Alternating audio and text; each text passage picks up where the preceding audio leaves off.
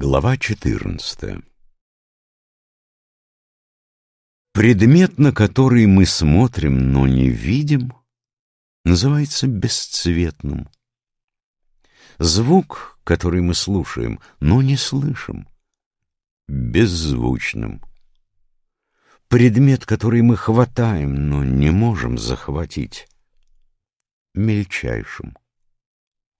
Эти три предмета неисследимы, поэтому, когда они смешаются между собой, то соединяются в одно.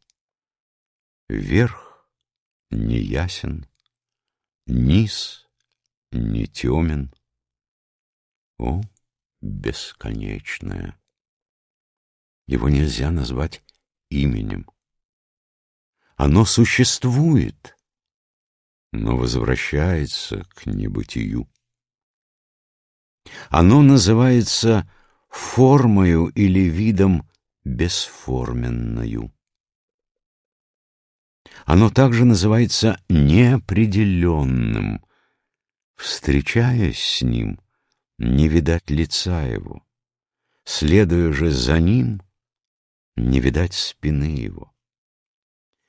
Посредством древнего Тао можно управлять жизнью настоящего времени. Исследовать происхождение всего или начало древности называется нитью Тао.